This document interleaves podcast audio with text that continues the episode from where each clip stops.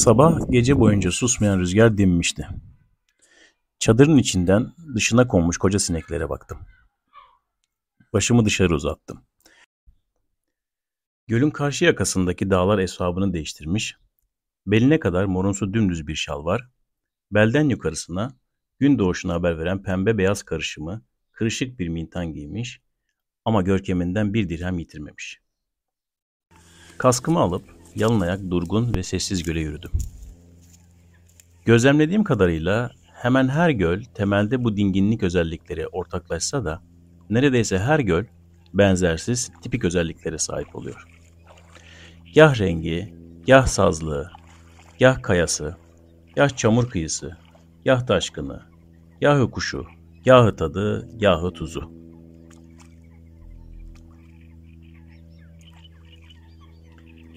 Kıyıda kaskımın vizörünü yıkayarak iyice temizledim. Sonra kendimi temizlemek için kaskı bir taşın üzerine bıraktım. Ayağımı gölün dibindeki balçıktan kaldırıp gölü, üzerinde uçan böcekleri, yüzeyinde salınan kuşları ürkütmeden usulca kendimi suya bıraktım. Açıldım. Sazların ötesine yüzünce gölün daha fazlasını gördüm. Aynı sessizlikle geri döndüm. Giderek yalın ayak yürümek daha zor oluyor gibi. İnsanın geç yaşları bu bakımdan da erken yaşlarına benziyor olabilir. Ben çocukken Gürsel Mahallesi'nde ve Karataş'ta taşlı topraklı yollarda yalın ayak son sürat koşabilen akranlarım vardı hayretle baka kaldığım. Motorun başına döndüm. Islak giysilerimi çantanın üstüne serdim. Pılımı pırtımı toplarken bir büyük baş sürüsü yaklaşmaya başladı. Benim ve motorumun etrafını sardı. İneklerden biri motoru, çantaları koklamaya başladı. Baktım arkadan ilk genç yaşlarında yağız bir çoban eşeğine binmiş geliyor. Aslen Konyalıyım ben abi dedi. Çobanlığa geliyorum buralara. Ama yeter. Bırakacağım. Gezmek istiyorum. İstanbul nasıl abi?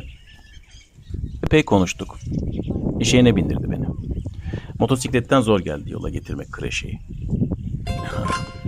Belli ki çocukluğumdan dönemeyeceğiz kolay kolay. Ben küçükken Karataş'ta eşek çoktu. Her gittiğimizde dedem ya da nenem birini durdurup bizi bindirirdi biraz. Babam diyor ki ihtiyaç kalmayınca eşeklere bir gün birisi toplamış bütün eşekleri götürmüş Kayseri'ye. Çobanlığını ettiği köyün insanını sevmiyormuş. Çok içiyorlarmış. Ha sordum bir yanlışlarını görmüş değil. Gençsin. Az daha açık fikirli olsan, daha hoşgörülü olsan daha iyi olmaz mı kabilinden şeyler söyledim ve müsaade istedim. Toplanmaya döndüm. Ailesi de geldi sonradan. Nedense fotoğraflarını çekmemem konusunda hayli ısrarcıydı çobanı olan. Tarlaların arasından geçip yakındaki köye vardım. Göl kaşı hayli güzel bir köye benziyor. Demek ki geceyi gölün kaşının tam ucunda bir hızma misali geçirmişim. Kahvesi olsa oturup bir çay içerdim. Olmayınca devam ettim. Yakıt ikmalinden sonra istikametim giden gelmez dağlarıydı. Sırf adından ötürü. Oraya varınca bu ismin nereden geldiğine dair fikirler uydurmaya çalıştım. Harika bir coğrafya. Giden aşık olup dönmüyor olabilir. Sarp kayalık bir coğrafya. Kayalıklar, derin hendekler, adeta kafesler oluşturuyor. Buralarda yol almaya çalışırken düşüp bir tarafını kırman, bir lapyaya saplanman, bileğini burkman pek olası. Kafeslerin içine bir düşsen çıkabilmen pek zor görünüyor. Belki bundandır gelinmezliği, dönülmezliği. Sonradan öğrendim ki buralar geyiklerin, dağ keçilerinin diyarıymış. Belki de onların peşinden ayrılamadığın içindir dönemeyişin ki bu da birinci ihtimaldeki aşka dahil sayılır. Bu bilgiyi daha önceden bilseydim daha uzun süre oyalanabilirdim buralarda bir geyik, bir keçi görme ihtimali için. Yavaştan yol aldım Yıldız Dağı'na doğru. Yıldız Dağı'na çıktım mı, çıkmadım mı bilmiyorum. Yol beni dolandırıp dolandırıp aynı yola çıkardı. Ben de girip Tınas tesislerinde ilkbaharın lezzetli kuzularından pirzola ile ilk öğünümü yedim. Yola koyuldum. Akseki'ye doğru inerken hem polis hem de jandarma aynı yerde ayrı ayrı kontrol yapıyor birbirlerinden teyit aldıktan sonra salıyor. Kontrol noktasından hemen sonra sağa sapıp İbradı istikametine sürdüm. Bu vesileyle artık iyice turistikleşen Ormana'ya vardım. Covid-19 salgını sebebiyle servis yapılıp yapılmadığı belli olmayan bir kahveye oturdum. Yasaklara insanların tahammülünün sonlarına gelindiği zamanlar. Elektrik kesik olduğu için asıl amacım olan kameramı şarj edemedim. Serinlik iyi geldi. Elektriğin ve çayın geleceği yok. Kalktım. Aksekin içinden geçip ardına vardım. Ha, işte. Durduğum yerden profili bir kemankeşin kabzası toprağa dayanmış yayı gibi önüme serilen havzada yayla yolları başladı. Bu yolculukta aradığım, sorduğum izler. Tir geçiminden fırladım. İmdi kendimi Toraslar'da hissettim. Çimiköy yolunda keyifle sürmeye başladım. Aslında bu ismi çektiğim fotoğrafın konum bilgisinden öğreniyorum. Artık yol tariflerime güvenmeyin. Çünkü buralardan sonra tabela yok. Çoğu zaman tam olarak nereye sürdüğümü bilmiyorum.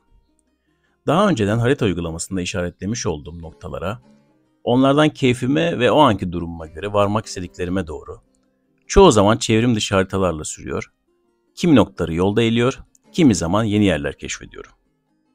Ürküten Dağ yönüne sürmüş olmalıyım. İrtifa yükselirken manzaralar da çıtayı yükseltiyor ve ilginçleşiyordu. Yol toprak olurken her iki tarafta, yolun hemen yanında ve ilerlerde iri taş bloklar gibi parçalı yapıda akça arazi boy göstermeye başladı. Sanki kireç taşından örülmüş duvarlar, filişler. Bazı yerlerde de yıkılmış gibi o duvarlar. Bu konuda biraz okumaya kalkınca en başta bölgenin uzun ve karmaşık yapıya sahip bir jeolojik geçmişe sahip olduğu söyleniyor. Ee, bir toraslar kolay olunmuyor. Açık ve güneşli gökyüzü altında, sarı toprak yol üstünde, sağlı sollu başlayan, kimi kayaların, taşların arasından yükselen ama sayısı çok artmayan sedir, yöresel adıyla katran ağaçlarının arasından zaman zaman yolu sağdan sola koşup geçerek, kovuklarda kaybolan sansarlarla tanışarak Önüme düşen sincapları kovalayarak dağların kalabalığında sürüyor ve yükseliyordum. Heyecanlandıran ve sevindiren bu manzara bir bakıma hoş geldin Toroslara atoy olan diyor gibiydi. Fotoğraf çekmek için durduğum bir ara sol yan çantamın arkasına bağlamış olduğum yedek benzin bidonumun sızdırmakta olduğunu gördüm. Ben de diyorum ki dağ başında bu benzin kokusu nereden geliyor? Bu akşam İlvat Gölü'nde konaklamak istedim. Güzel bir alana indim. Yol sormak için yanaştığım Güleç Çoban'la ayaküstü sohbet ettik. İki göl var. Biri dipsiz göl derler. Diğeri İlvat. Sen İlvat'a mı gideceksin? Evet ama dipsiz göle de uğrayabilirim. Nasıldır? Yolu çok dolanır. Bir de küçüktür. Bana sorsan değmez. İlvat güzeldir. Hem büyüktür. Buradan mı gidiyorum? Evet, oradan gidersin. Bak, şuradan da çıkarsan kestirmedir. Harita çobanın işaret ettiği istikameti göstermiyordu. İşaret ettiği dikçe bir yol. Nasıldır o kestirme? Buradan göründüğü gibi mi yoksa ıslak çamur mudur? Yok, iyidir çıkarsın. Orada mı kalacaksın? Evet. İlvat güzeldir. Sağ ol. Güle güle.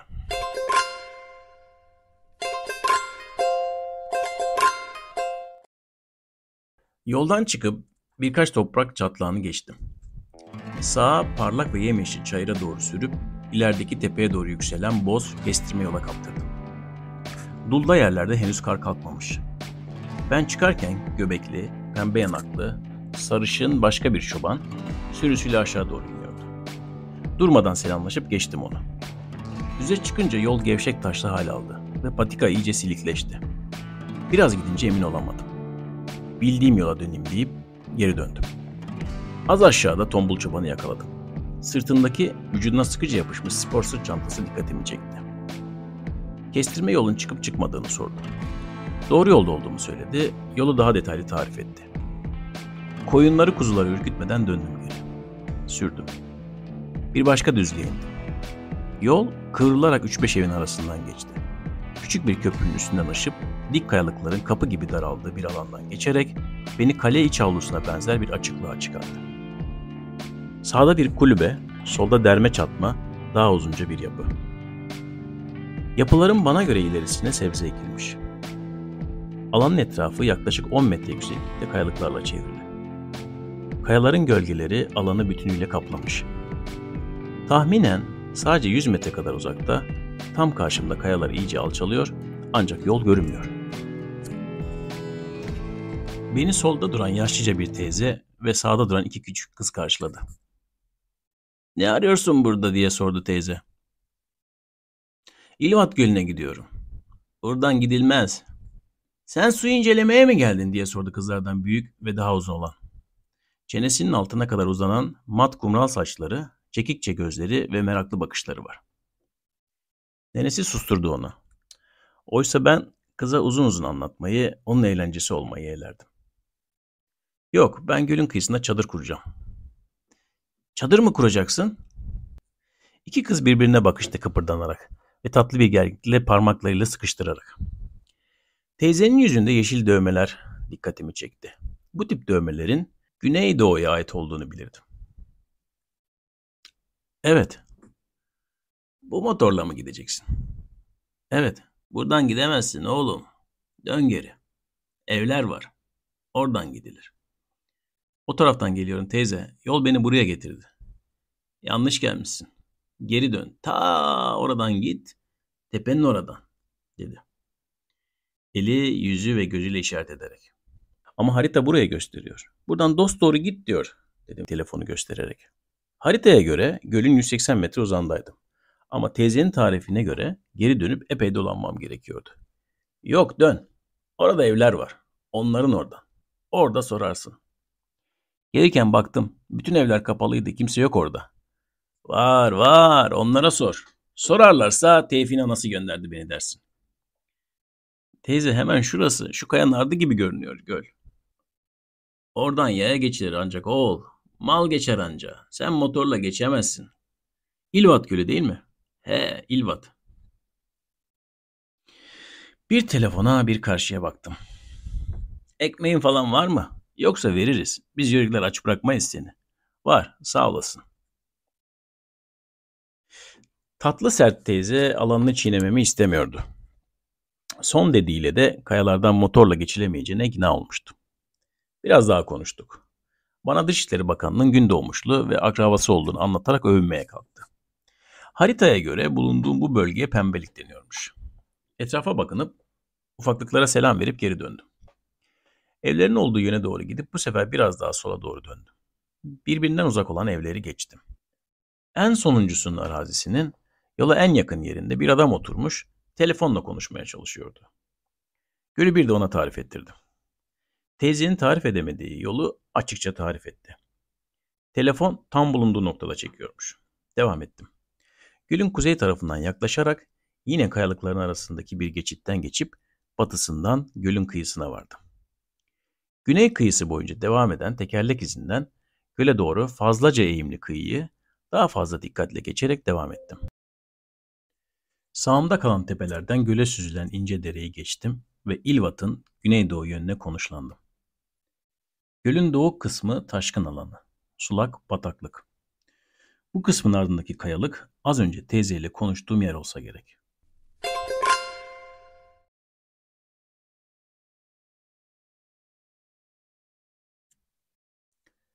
Neredeyse mutlak sessizlik. Bir gün önceki gibi oturup akşamı seyrettim. Güneş kuzeybatı yönündeki sivri tepenin ardına düştü. Buralara gelip böyle huzurla oturabilmek öyle büyük bir nimet ki. Birkaç fotoğraf ve video çektim. Mis kokulu ve uzunca otlar var çevrede. Uzun yapraklı naneler. Tadına baktım. Günün zayıflayan ışığı gibi zayıf sesli kuşlar ötüyor kimi zaman.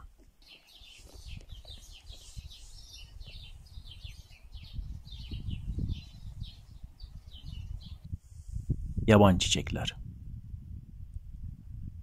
Birkaç toprak yığını köstebek yuvası gibi. Sabah karıncalar gördüm bu yığınların etrafında. Yol boyunca 2140 metre irtifaya çıkmış olsam da burası yaklaşık 1980 metre yükseklikte. Yorulmuşum. Bolca su içtim. Çadırımı kurdum. Hava serinledi. Ateş yaktım. çorba pişirdim. Hem içerek hem de içindeki çorbayla ısınmış metal bardakları sıkıca tutarak ısınmaya çalıştım.